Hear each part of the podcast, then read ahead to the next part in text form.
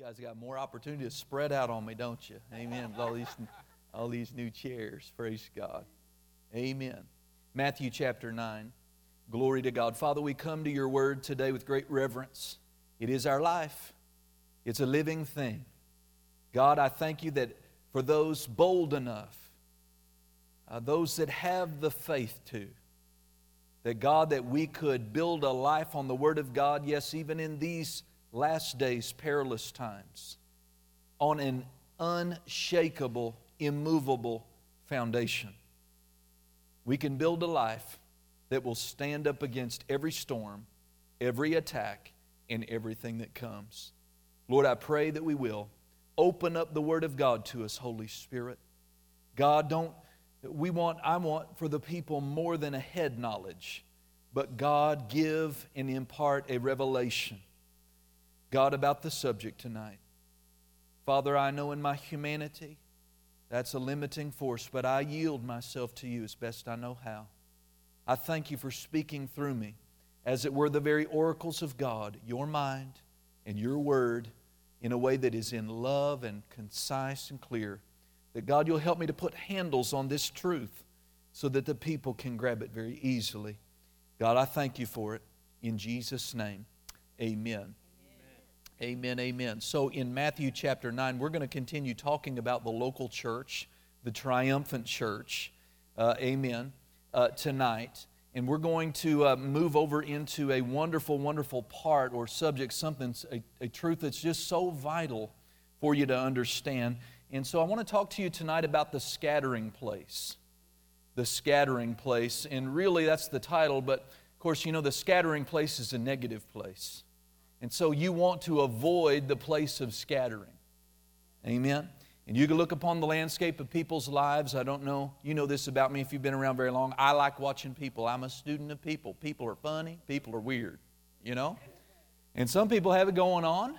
Amen. And you could learn things from them if you could watch them and be around them. Amen. And, uh, but uh, all around us, we see scattered lives broken lives, destroyed lives. It's tragic. It's tragic. And it, it's not God's will ever to any degree. Amen? Jesus is a redeemer, He is a restorer. Praise God. But He has a plan and a process by which, you know, we all come to Him broken, we all come to Him sinners, we all, we all come to Him needing salvation, right? And then so he redeems us and we're born again, we're alive unto God, but our lives still, our outward lives still show so much of the evidence of our sin and our wrong thinking and our living outside the blessing. Divorces running rampant, broken families, depression, oppression, sickness and disease, tragedies, unspeakable accidents. They're all around us and they're all the time. Amen. But God, for His children, He has, once we're born again, He has a plan and a procedure and a process by which Humpty Dumpty gets put together again. Amen. And we need to know what that program is. And it's, it's all about the local church. Amen. It's all about the local church. You need the local church. The local church is, it, you ought to have a high place in your thinking. And that's my, my prayer, regardless of what your mindset has been, I know tonight on Wednesday night here, you know, uh, at the end of the year, people come out. I'm preaching to the choir for a lot of people.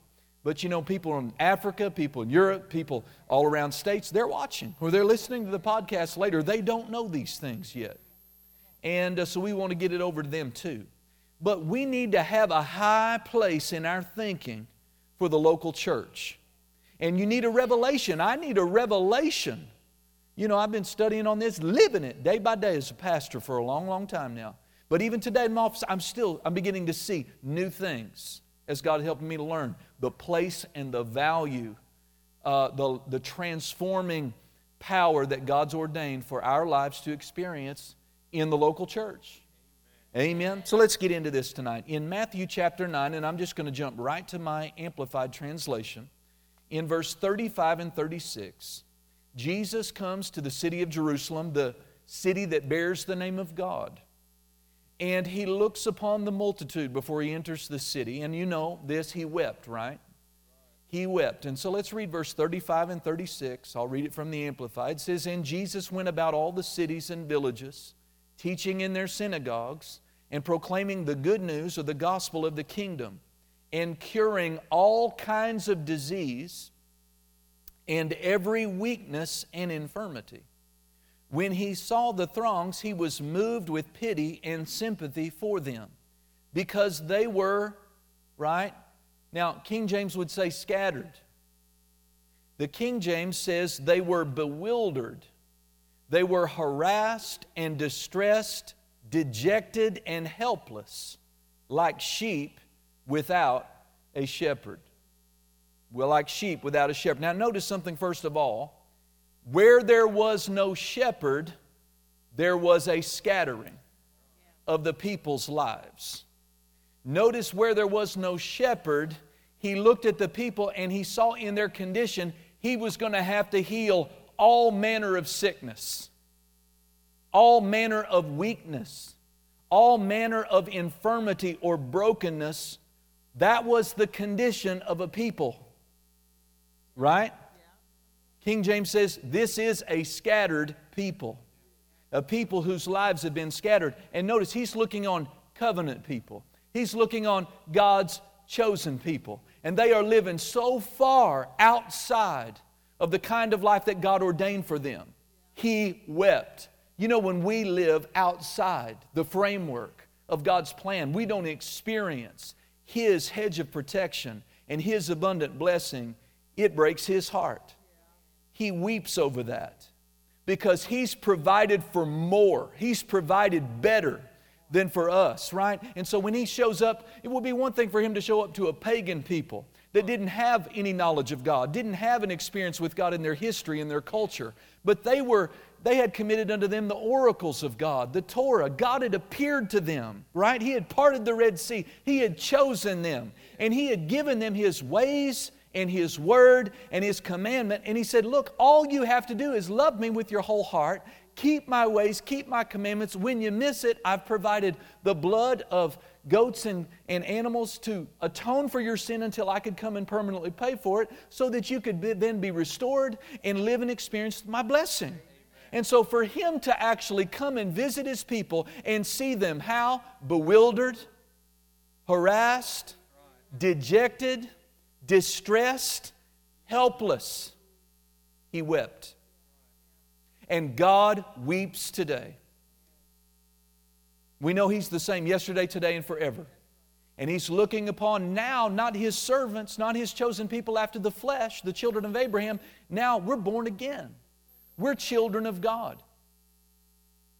You know, if God wants His servants blessed, how much more would He want His sons and daughters blessed and taken care of? Amen.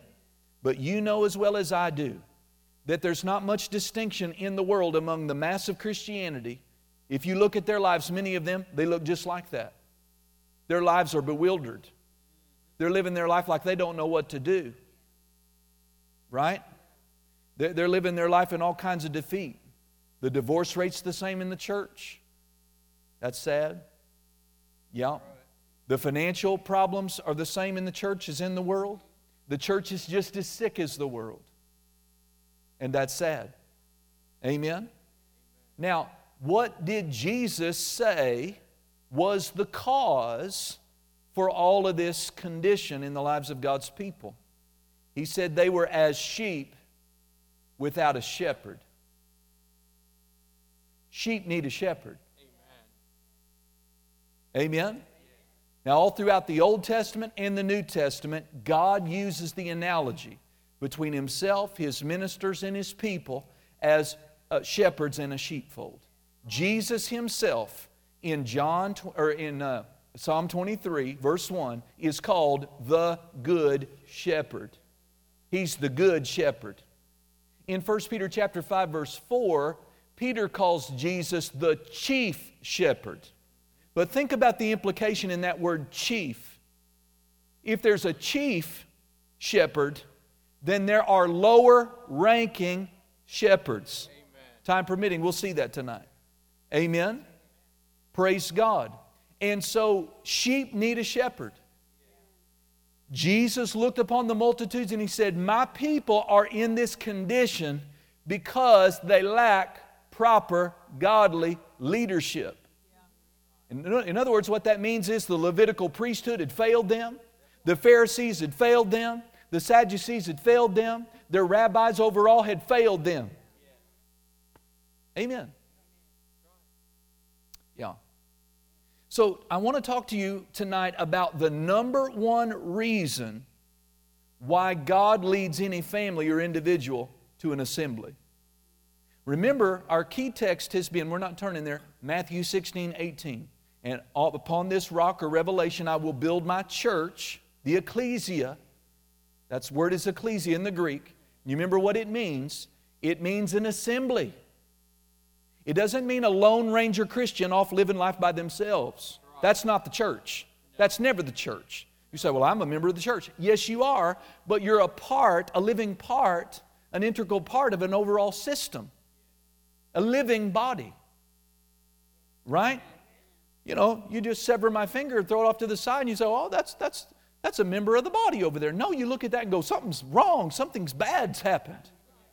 There is no such thing as victorious Lone Ranger, do it by myself, me and Jesus Christianity. That's not the church. Amen. So we've talked about that. The church, the word ecclesia, means an assembly or a gathering together of a group of people that God has called out of the world. He has separated them to Himself. They are born again now. Amen? They're not just human anymore. They're children of God. They're born of God. They have God on the inside of them. And He has called them to gather in local assemblies. That's the church. Now we're going to get deeper into why. Why? Well, it's not so that you can have people to play bridge with. Amen. It's not a social club, although fellowship is a key part of God's plan for the church. But tonight, my mission is to talk to you about the number one reason why God assigns every Christian to a local assembly, and that is so that they could be properly connected to a shepherd, to a pastor. Are y'all with me? That's the number one reason. So if you came, whatever church you show up in out there, all right? If you came because you calculated, well, I don't want to drive, I, you know, this is convenient for me or I like the color schemes, or they have a really good nursery. You're way off the word.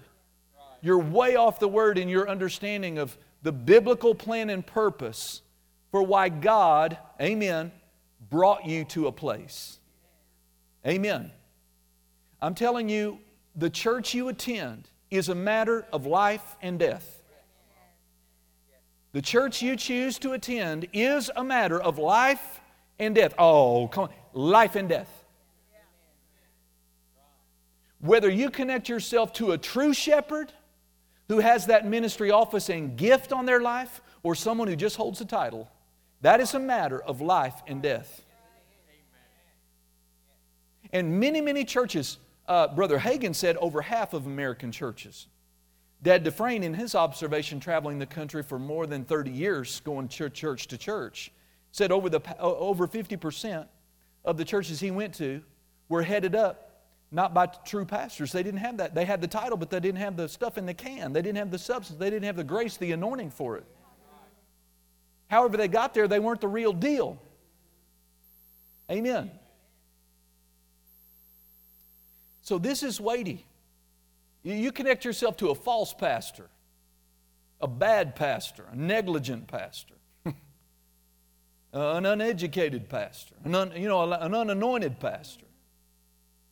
Amen. Or how about this one? You, the wrong pastor. It's gonna, it's gonna, it's gonna hurt your life. It's gonna hurt your life. Why, remember my testimony about standing up? I had a pastor then, right? But I stood up in the balcony of my denominational church and he said, God said, if you want all I have for you, you're going to have to let me lead you on from here. In other words, he's revealing to me something I had not seen at that time. That there were whole segments of blessing and things that God had for my life that I would never get connected to that pastor. Not because that pastor is a bad man, not because that pastor was not sincere, not because that pastor wasn't doing the best that he knew how to do, but because he did not know what he needed to know to teach that group of people so that they could walk in all that God had for them. For instance, I would, they would have a testimony service every now and then, and uh, you know, it was just terrible. It was just terrible. Because people need to be trained on how to give a testimony. People need to be trained on how to give a testimony. And this is probably why we don't do that many testimony services. Amen. Because people take, okay, we're going to give you 10 minutes. They're going to give nine minutes of glorifying the devil and hell, and 30 seconds, if they, or a minute, if they remember to say, Oh, and glory to God, He brought me out. They, they don't know. But I would hear things like, Well, I, I just couldn't understand why God gave me cancer. I heard this testimony of why God gave me cancer, but I finally figured it out. Oh, tell us why God gave you cancer, sister. Well, because I was able to lead two precious ladies to the Lord in the cancer ward. And so that's why God gave me cancer. Praise the Lord. Amen. She went and sat down. Everybody just thought that was great. But down on the inside of me, that just didn't sit well with me. So, because I had the Holy Ghost in me. Something's not right about that. Amen. But see, I never heard faith for healing for the body in that church. Never did. I heard a lot of doubt. I heard a lot of unbelief. I heard a lot of religious tradition. I heard a lot of man made bumbo jumbo jump. It didn't mean, I'm not trying to be critical. I'm not saying people were not sincere, but if I'd have stayed there, I'd have had what everybody else there that had surgeries, problems, medication, sickness and disease, and premature death. Because that's what they get in that congregation, not because they're bad, because you cannot have what you are not taught. Faith comes by hearing. Faith doesn't come by running the water. Faith doesn't come by breathing air. Faith doesn't come by sitting in any old church you want to go to. Faith comes by hearing the Word of God. And if there's a key area in your life where the Word of God is not being preached, you won't have faith for it. This is why I say where you choose to attend is a matter of life and death. I could go on and on with that. What if you, what if you don't uh, you don't ever hear that you actually have authority in Jesus' name to do anything about demons and the devil and the dark world? well, then you're going to be ignorant of that truth. You will never act on that truth, and the devil and demons and the dark world will steamroll your marriage, steamroll your children, steamroll your finances, make you crazy in your mind. Because he's defeated, but you don't know it. And you're not acting like you know it because you don't know it. And you don't know it because you're going to the wrong church. And it's the wrong church not because people are bad and they don't love Jesus, but because they don't know. They went, went to seminary and got a certificate from people who have PhDs in not knowing.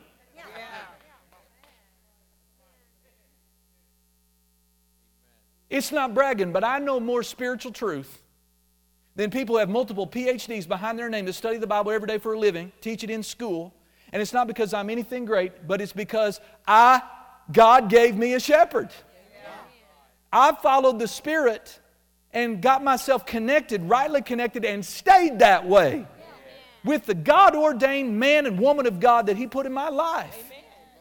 Now, I've been meaning to say this, I'm going to go ahead and work this in. This message tonight, and I won't finish tonight, this message tonight is not about me. This is not about building me up. This has nothing to do with the person, Chris Cody. If the office of the pastor for you was on my son right now. Someday it might be. You stick around here long enough, that grace may lift off of me and land right on my son. Well, then, all of this that I'm teaching you tonight would shift to him. Whoever has that call, whoever has that anointing, whoever God dings with that, right? right. Amen. Whoever he legitimately calls and anoints and equips, then everything I'm about to teach you over the next service or two is connected not to me, the person, but to, it is right now, but just because that, that anointing's on. You get it? It's not about me. Well, you shouldn't be teaching it then. Who's going to teach it to you? I learned this from my spiritual parents. A good pastor is not afraid to teach his people anything that would help them. Right. And I don't want your life to end up like this Right. bewildered, harassed, scattered, blown to the wind. Can't find your blessing anywhere. I see it all the time. Oh, Pastor, I, I know I don't have church, I don't have pastor, but I hadn't been, you know, but I pray, I talk to God all the time. Well, your life still looks like a mess. And then it took me a lot of years, but I finally figured this out. People that say, I'm a good church, you know, I watch Christian TV, I'm, watch- you know, I just do Facebook, whatever. And, uh, but, uh, you know, I don't have a pastor. But I talk to God all the time. I hear from God. No, you don't. No, you don't. You're deceived. If you were hearing from God, you would hear Him say, Get your butt to church. That's what you would hear Him say. Now, aren't you glad you showed up tonight? Aren't you glad you showed up tonight? Because at least tonight you can beat your chest and, Amen. But listen, I'm not blaming the people. So many people, they are not taught this. And they treat church like any other occasion on the calendar. If I can make it, great. If I can't, it's not going to hurt me. And it's hurting. Amen. So let's look for a moment. What does it specifically mean to be scattered? The scattering place. Now, you want to stay out of the scattering place. Amen. Well, we saw the Amplified defined it as to be bewildered. Now, I looked up the word bewildered, and it means to be deeply and utterly confused. So, what, am I, what is Jesus saying? What's the Word of God saying? It's not about what I'm saying. If you don't have a pastor, that's going to be you. Deeply and utterly confused. You're not going to end, uh, you're not going to arrive at the God ordained destination without a pastor. Well, I, I follow a prophet. God bless you. I have a prophet in my life. But Jesus didn't say my people are scattered because they don't have a prophet or a teacher or of an evangelist. He said you need a shepherd. Thank God for all the fivefold.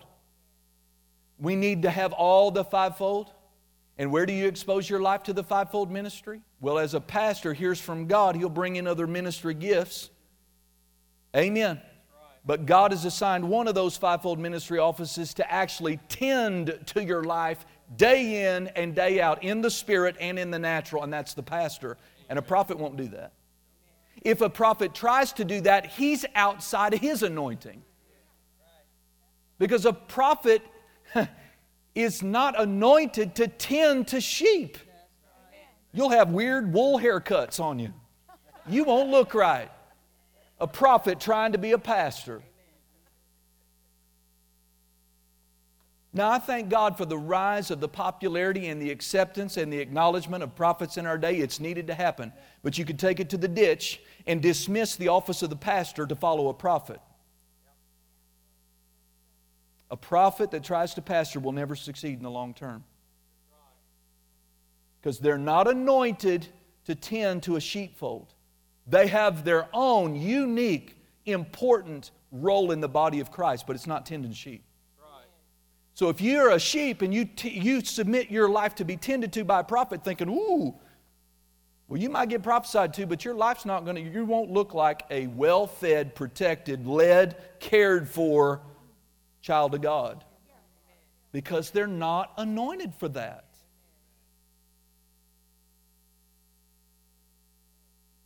Well, it's more sensational. Well, now we know something about you, don't we? Now we know what you like. You like the sensational. You know, Brother Hagin, he would make this statement. He would say, People are missing out on the supernatural following the spectacular. Now, the pastor's office is not as spectacular, it is supernatural.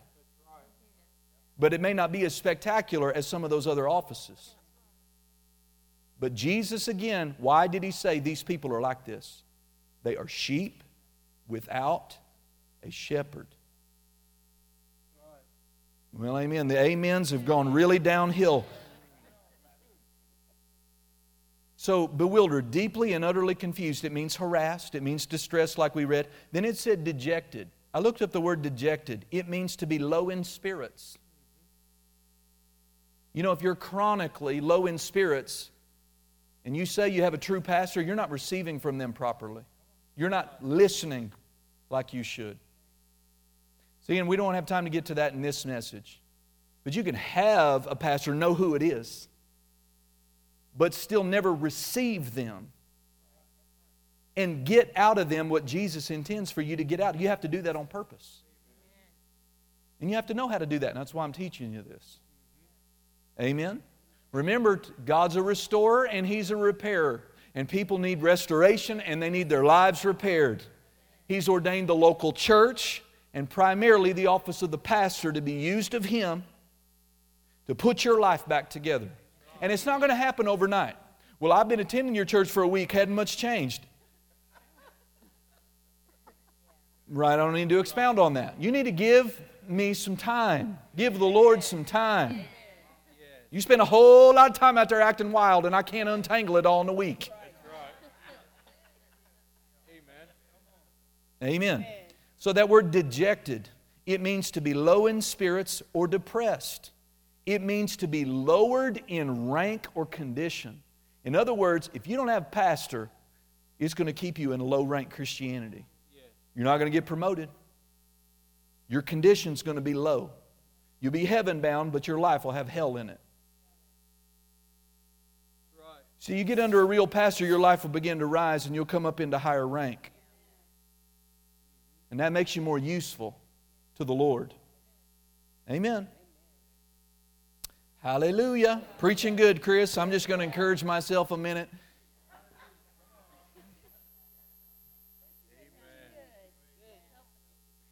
So, to be lowered in rank or condition, it means to be thrown down.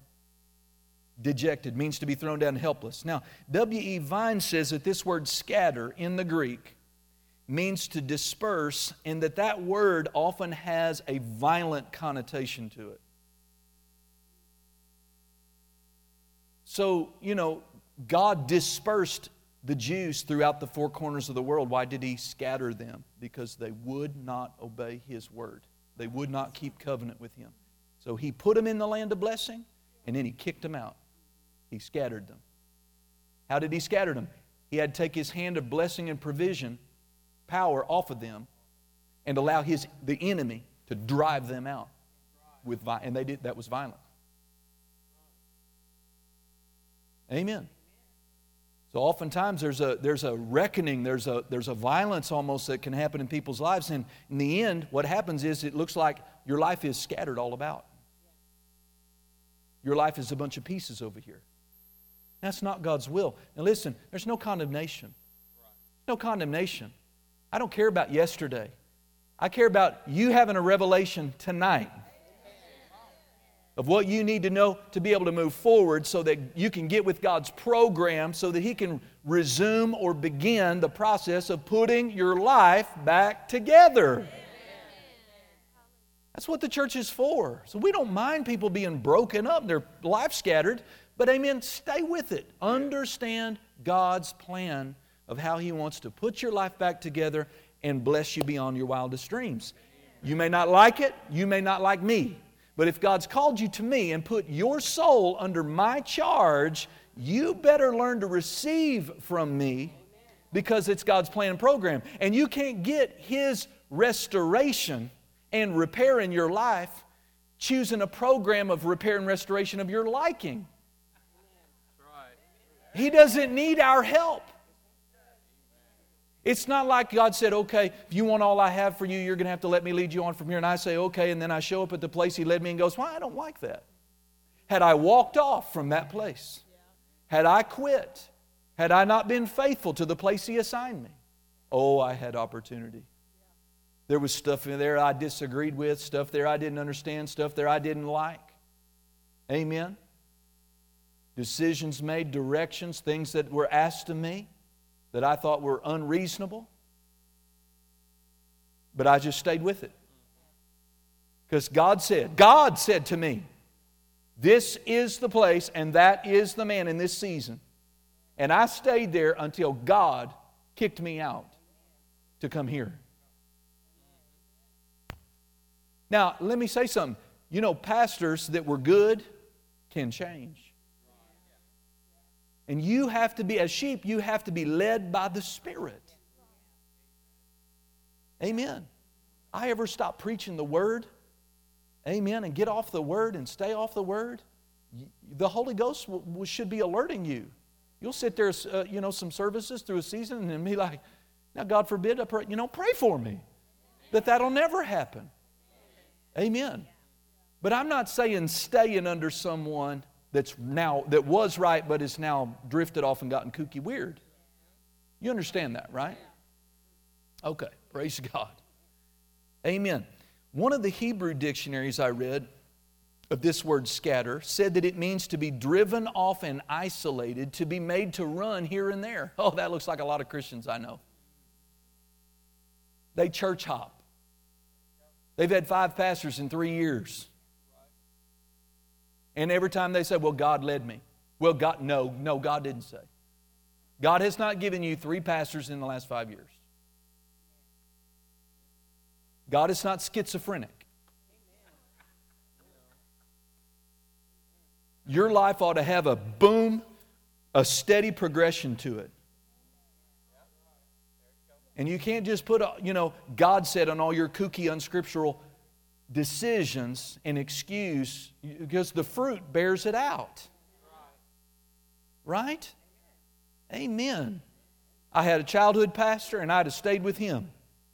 But until God spoke. And then God spoke. And I went where God spoke. And I stayed there until God spoke. And I came here. And 19 years later, he still hasn't said anything different, so I still here. People come, people go. People come in, people go out. People like me for a while and then they hate me. But I'm still here. And I'm going to be here doing this until and unless God says something different. And I'm not under a stronger mandate in that regard to be faithful to the plan of God than you are as a sheep. To leave the shepherd and the sheepfold of God's choosing for your life is to choose to dwell in the scattering place. To think it won't happen to you is pride, folly, and foolishness. Amen? You might have not known this before out there, but you know it now. Amen. Praise God. So, the plan of God is this His plan is to gather and assign. The enemy's plan is to separate and destroy. And see, once you find the right pastor in the right place, he will fight. He will do everything he can to separate you. I like his tie. He'll put all kinds of thoughts. Right? He will do, he will, if he can't get you to get offended, He'll try to get you, he will try to drive you out of the church into the scattering place through busyness. Well, I'm busy. Well, I'm busy. If you're if you're unconnected to the sheepfold, you're too busy. You just have to figure out, you and God, what you're gonna, how much you're going to have to cut back before He says, You're rightly connected now in your own life. I'm not going to do that for you. But you just need to understand God's plan for repair and restoration is to gather to an assembly and assign the sheep to a shepherd. Satan's plan is to scatter and destroy. Amen? Wow. Praise God. Let's go over here with me. Got a few more minutes? Woo, praise God. Y'all are doing good. Hallelujah. Go to 1 Peter. I mentioned it earlier. Let's, let's go there so I'm not false, falsely advertising. 1 Peter chapter 5. I thought this was interesting today, studying this. So you'll, you'll catch up in a minute if you're not there. 1 Peter 5 1, it says the elders. Now circle that word elders. The word elder here does not mean deacon, it doesn't mean someone of the laity. It's another word for pastor. The word elder in many places in the New Testament is the word. It's the, referring to the office of ministry of pastor. Okay? I don't have time to teach you that tonight. The elders which are among you, I exhort, who am also an elder. So Peter's putting himself in there as a fivefold minister, right? and a witness of the sufferings of Christ, and also a partaker of the glory that shall be revealed. What does he say? Feed the flock of God. Who, how do I know the elder is a pastor? Pastor is just a word that means shepherd. Same thing. To say pastor is to say sheep herder, shepherd, overseer of sheep. Same thing. So notice he says, To the elders, feed the flock of God. Whose job is that? Not the prophet's job, not, not consistently in a congregation, not, in, not an apostle's job. Teachers can come in. Dr. Jacobs comes in, stands in the office of the prophet. When he's up, he's of course feeding, but he's going to leave. Any minister that comes and leaves is not your shepherd. You understand that? God didn't design, they're a blessing. We need them, but they're not your shepherd. Amen. You know, there are other offices of ministry that have much stronger anointings, but that, that doesn't mean that they're your shepherd. See, it's not right thinking to, to follow after the one with the highest anointing. That doesn't mean, right? Just because they have a greater anointing to prophesy or to function in a certain ministry gift, you know, I'm talking about gift of the Spirit, that they have an anointing to shepherd your life, tend to the flock, feed you ongoingly the Word of God. Does that make sense? Not mad at anybody, just trying to help us all. Feed the flock of God which is among you. Notice this taking the oversight. Notice this about pastors they have the oversight.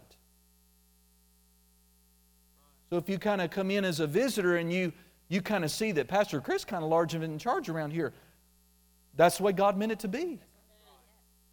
Not in a dictatorial fashion, not in a domineering fashion, not in a my way or the highway fashion, but someone Who's got the, in, in the fields out there, who's got the oversight of a flock? Not, not any of the sheep in that sheepfold are the overseer. There's leaders among, right? But the overseer stands apart. He's different. She's different. The job is different. Not more special, just different. Okay, you learning? Feed the flock of God which is among you, taking the oversight thereof, not by constraint, but willingly, not for filthy lucre. What's that mean? Don't be there for the money. I wonder how many people get in the office and they realize they're not that, but they stay there for the money. Right? You should not, being a pastor is not a career. It's not a career, it's a calling. You don't get here through ambition. You might attain it, but I, I, tell you, we have just as big of a problem with false pastors as we do false prophets, or bigger. People talk about false prophets all the time. Nobody talks about false pastors, and that's really where the destruction is. You know, if a false prophet blows through here, a real pastor can straighten that out. But a false pastor that sheep don't recognize, they live under perpetual compromise. That's sad. Amen. So he says, Don't be there for filthy lucre for the money, but of a ready mind, neither as being lords over God's heritage. This is how God thinks about you. You're his flock, we're his flock, right? We are his heritage but being ensamples or examples to the flock. And when the chief shepherd shall appear, you shall receive a crown of glory that fades not away. So, do you see that? The chief shepherd is saying, Pastor, right. Through Peter, he's saying, do this with the right heart, with the right motive, be a good example to the people. Don't try to dominate them, don't try to lord anything over them. They are God's heritage. Feed them. Where did Peter learn this? Mission statement. Remember when Jesus was resurrected? He said, Do you love me, Peter? He said, You know I do. He said, Feed my lamb. Feed my, three times. Well, Peter's now an elder in the Lord now. He's much more mature and he gets this. So he's telling other pastors under him feed the flock, be gentle with them, be a good pastor. And if you're a good pastor and you pastor for the right reasons, amen, the chief shepherd, when he appears, he's going to give you a crown of glory that will never fade away. Now, see, that's a promise to me if I'll do, if I'll do my best. The pastor as he would have me to do it. But isn't it interesting? We're talking about the scattering place. He shifts over. Notice what he begins to shift over into now. Verse 5. Likewise, you younger, submit yourselves to the elder, the pastor. Submit yourself to the under the elder. Yes, all of you be subject one to another and be clothed with humility. For God resists the proud, He gives grace to the humble. Humble yourself under the mighty hand of God, that He may exalt you in due time, casting all your care upon Him, for He cares for you. Be sober, be vigilant. Why? Because there's an adversary, the devil, who roams about roaring like a lion, seeking whom he may devour. That's the scatterer. Who is a prey, a prey, P R E Y, that the lion of the devil can devour? People who refuse to submit their lives in humility to the office of the elder, to the pastor. Are, did you get? I never saw that before. He didn't just change subjects. He's saying, listen, you can keep your life. The younger doesn't have to just mean younger in age. It could just be if you're younger in spiritual things, submit yourself, have some humility. See, it's total ignorance of the Bible and human pride to say, I'm not going to let that guy tell me how to live. The Bible is there to tell you how to live. Yes, it is. And a pastor is anointed to tell you what the Bible says about how you're supposed to live. I'm not going to let that pastor tell me how to run my marriage. You better if he's preaching the word. You rebellious thing. You better tithe if he tells you to tithe and gives you scripture for it. He's watching out for your soul. But if you get offended and you get scattered and you get separated, you're going to get isolated off all by yourself, and the lion that is the devil's going to go, mmm, lamb chop tonight. Because you don't have a head. See, when you have a true pastor, you're properly submitted. I'm not talking about a slave, you got to run everything by me. I don't want that kind. That's not Bible. But I'm just saying, you know who your pastor is, you are attentive to his ministry or hers. Amen. Amen and you're listening and you're receiving and you're applying the Word of God as he or she's preaching it to you in your life, you are joyfully submitted to the office of the pastor. You have a hedge of protection about your life. The devil can't devour your marriage, he can't devour your finances, he can't devour your health. Sickness, disease, weakness, amen, can be symptomatic not of a lack of vitamin C, but the lack of having a pastor. Jesus didn't say, I'm looking, I'm having to heal all manner of sickness and all manner of disease because they're not eating the Mediterranean diet. I'm sure they were eating the Mediterranean diet, but he still had to heal all the kinds of sicknesses. Because how come? How did that sickness get on them? They were sheep without a shepherd. Mm-mm-mm. I am so glad I have a pastor. I have a pastor. My wife, I, I, we have a pastor. We just did it on Zoom, but we just, and I, I asked all, all of my board members, please listen. You want to know what's in my sock drawer? I'll tell you. You want to look into my finances? I'll tell you. If you have any questions for me, uh, go ahead. And I live here, but she's in California. But when she's, you know, I'm on the elliptical today, but I've got her on my phone. She did a little teaching segment. Amen. And then that's why I need to go to the proper amount of meetings so I can be around my pastor. Dr. Jacob's speaking into my life as a spiritual father, and I need to be around him. I'm trying to be an example that my life is submitted because I want that hedge of protection in my life. Praise God. Praise God. I'm asking you out there do you have a pastor? If you don't, stop everything, fast and pray, Find out. And if they're in a different city, different state, different community, different side of town, make whatever changes you got to make. Amen. Or just go without and be scattered. I'm just telling you, I don't know what else to tell you. I'm trying to close. Amen. Praise God. Oh, glory to God. Let's get over to the book of Jeremiah and let's close over there. Hallelujah. Praise God. Okay, so what is the number one reason why God assigns your life to a church? It's not because you, you'll like the paint color.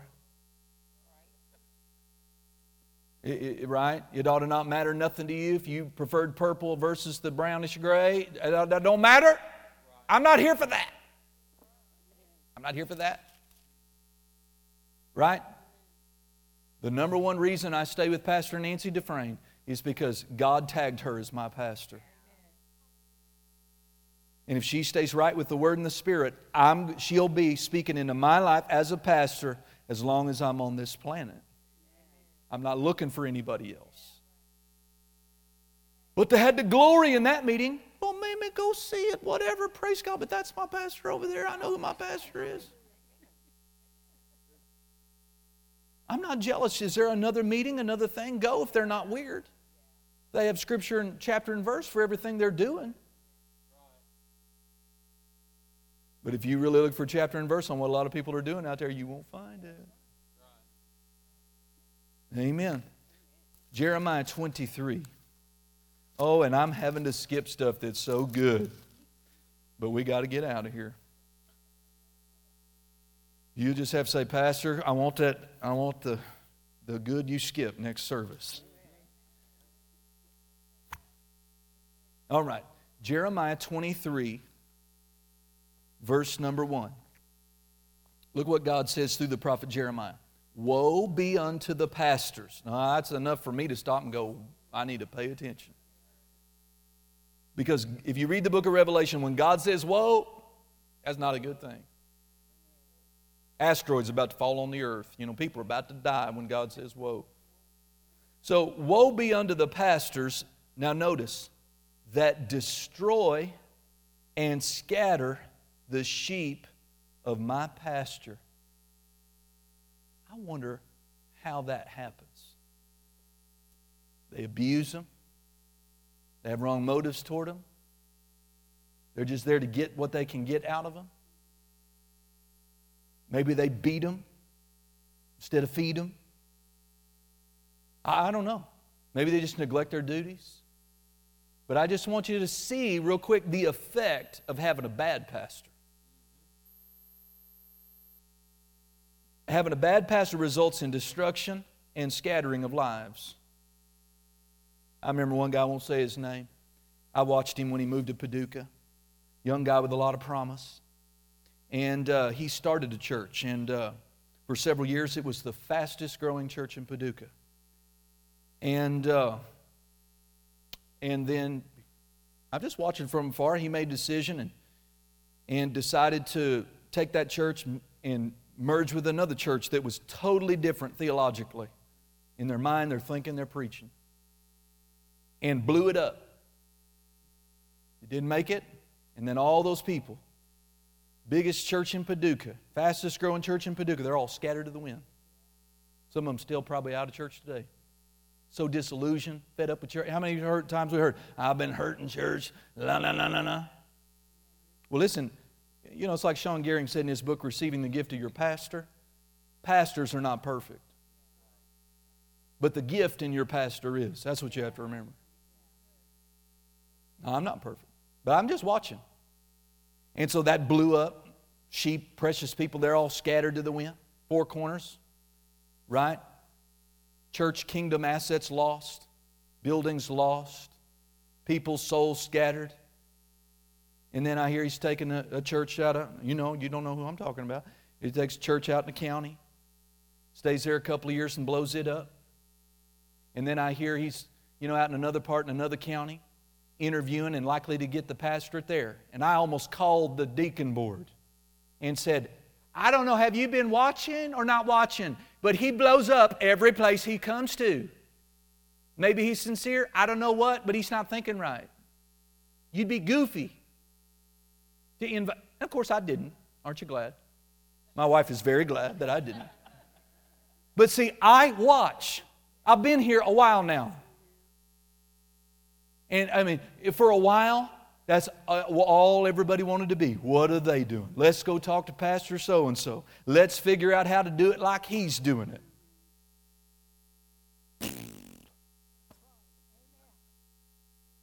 Destruction and scattering of life and sheep. That's what you have. And to have something happen once, have something twice, but now you got a reputation for that. Last I heard, he was being successful in business, and I'm glad about it. Stay, keep him, he needs to be in a, uh, on that side of the pulpit. Now, again, I can say that kind of stuff, amen, because I didn't give anybody's name, and you might learn something by it. People get all enamored with the new thing. They don't even exist anymore. A lot of hurt people all over Paducah. Sad. And it's not right, the people that aren't in church today, as a result of that, but they have an excuse they're leaning on. They've been to church and felt and saw and experienced all the dysfunction. Well, that's not God's fault. And you're the one that didn't have enough spiritual sense to see that coming. Anyway, I'll get off of it. But see, you see what happens. Therefore, look at verse 2. Therefore, thus says the Lord uh, God of Israel, against the pastors that feed my people. You think God's not watching pastors? Oh, He is. He is, because He loves you. You have scattered my flock and driven them away and have not visited them. Behold, I will visit upon you the evil of your doings, saith the Lord. See, the outcome of a minister's life is going to be determined by how he treats his people. Kamal talked to me about one time. He's real, you know, he's always been zealous. I've always loved that about him. I'm, I'm wanting to get into the ministry. Pastor, I got to get into the ministry. I'm going to go become a Methodist. I'm going to go up into Illinois and pastor country churches. I said, don't do it. Kamal, don't do it. Son, don't do it. Pray about it. Why? Why? Well, because they don't want what you want. They don't believe what you believe. They're not reaching, they're not hungry for what you're hungry for. You've got to preach what we preach to them, you'll hurt them. And I said, here's what you need to think about, son. If you take that pastorate, God will expect you to lay your life down for them, for a people who don't care. He will expect you to be a good pastor for them. He will expect you to lay your life down, sacrifice yourself for those people who are not hungry if they were hungry, they wouldn't be where they are. That's just true. Well, he listened to me. Thank you for listening. Not that God doesn't care. But see, he knows, and he's you're talking about tongues and the gifts of the Spirit and the glory of God and walking by faith and laying hands on the sick and casting out devils. They don't care about anything that. They don't know anything about that, and they don't want to know anything about that. They hadn't added a single member that wasn't a you know blood kin of that family in 50 years. Okay, praise God. Now y'all are y'all are responsible pulling it out of me now. No. Okay, so we see the negative side. Let's let's get ready. Close here. Verse 3. I will gather. See, that's God's plan. He wants to get involved and fix this dysfunction. I will gather the remnant of my flock out of all the countries whither I have driven them, and I will bring them again. Notice the personal possessive pronoun to their folds, not any fold, to a specific family, to a specific assembly, to their sheepfold, where you fit, where you belong, where God's assigned you to be. Amen. Praise God and they shall what? Notice the outcome of their lives now. They shall be fruitful. You like that? They shall be fruitful. They shall increase. And I will. God said, I will what? Set up shepherds over them. See, are you willing to have somebody over you in the Lord? Well, hopefully you are now. I will set up shepherds over them, and I love this, which will feed them. In the third chapter, we don't have time to go there tonight, it says, Who will feed them with knowledge and understanding. I will set up shepherds over them, and they will and shall feed them, and they shall fear no more. Neither be dismayed. That's the same thing as being bewildered or dejected. Neither shall they be lacking, saith the Lord. Look, look at the effect of having the wrong or a bad pastor. Look at the effect of having a right one a God ordained one. Now, you remember what I said? This message is not about me. If you judge me not to be a good pastor, a real pastor, a God ordained pastor, or your pastor, then you need to leave. And, and, and I'll pray with you and, I'll, and earnestly find that man or woman. But if you recognize the leading of the Lord that it is me, then all of this we've been talking about is available for those who will rightly connect and get on board with God's restoration and repair program. You know, I talk about the, har- the Harshmans in my book a little bit. I don't name them. I just, I just did. Now. but I mean, your marriage was in trouble. Your finances were not finances at all. They were struggling on almost every area. And it, it didn't take forever, but it didn't take, it took more than a week. And I mean, over the period of time, their marriage has been restored. Their children are on track and love God. Amen. They want a new car, they got a new car. They want a new house, they got a new house. They wanted furniture for the house, they got furniture for the house. See, they're being fruitful, they're increasing, they're being used of God. Amen. They're coming up in every area. I have nothing to do with it except the office, the anointing, that gift that Jesus put in me. He, Ephesians 4, gave gifts unto men for the perfecting of the saints. It's just such a lie of the enemy to believe that because of the, the dawn of technology that you don't have to be in person with the pastor. Don't fall for that lie. And don't let fear of end time happenings like the COVID thing keep you from. Come on, you see what God's plan when He gathers is not to make people sick, right? It's where you get healed. It's where you get delivered. It's where you get your thinking straightened out. It's where your marriage gets put back together. It's where your finances get restored.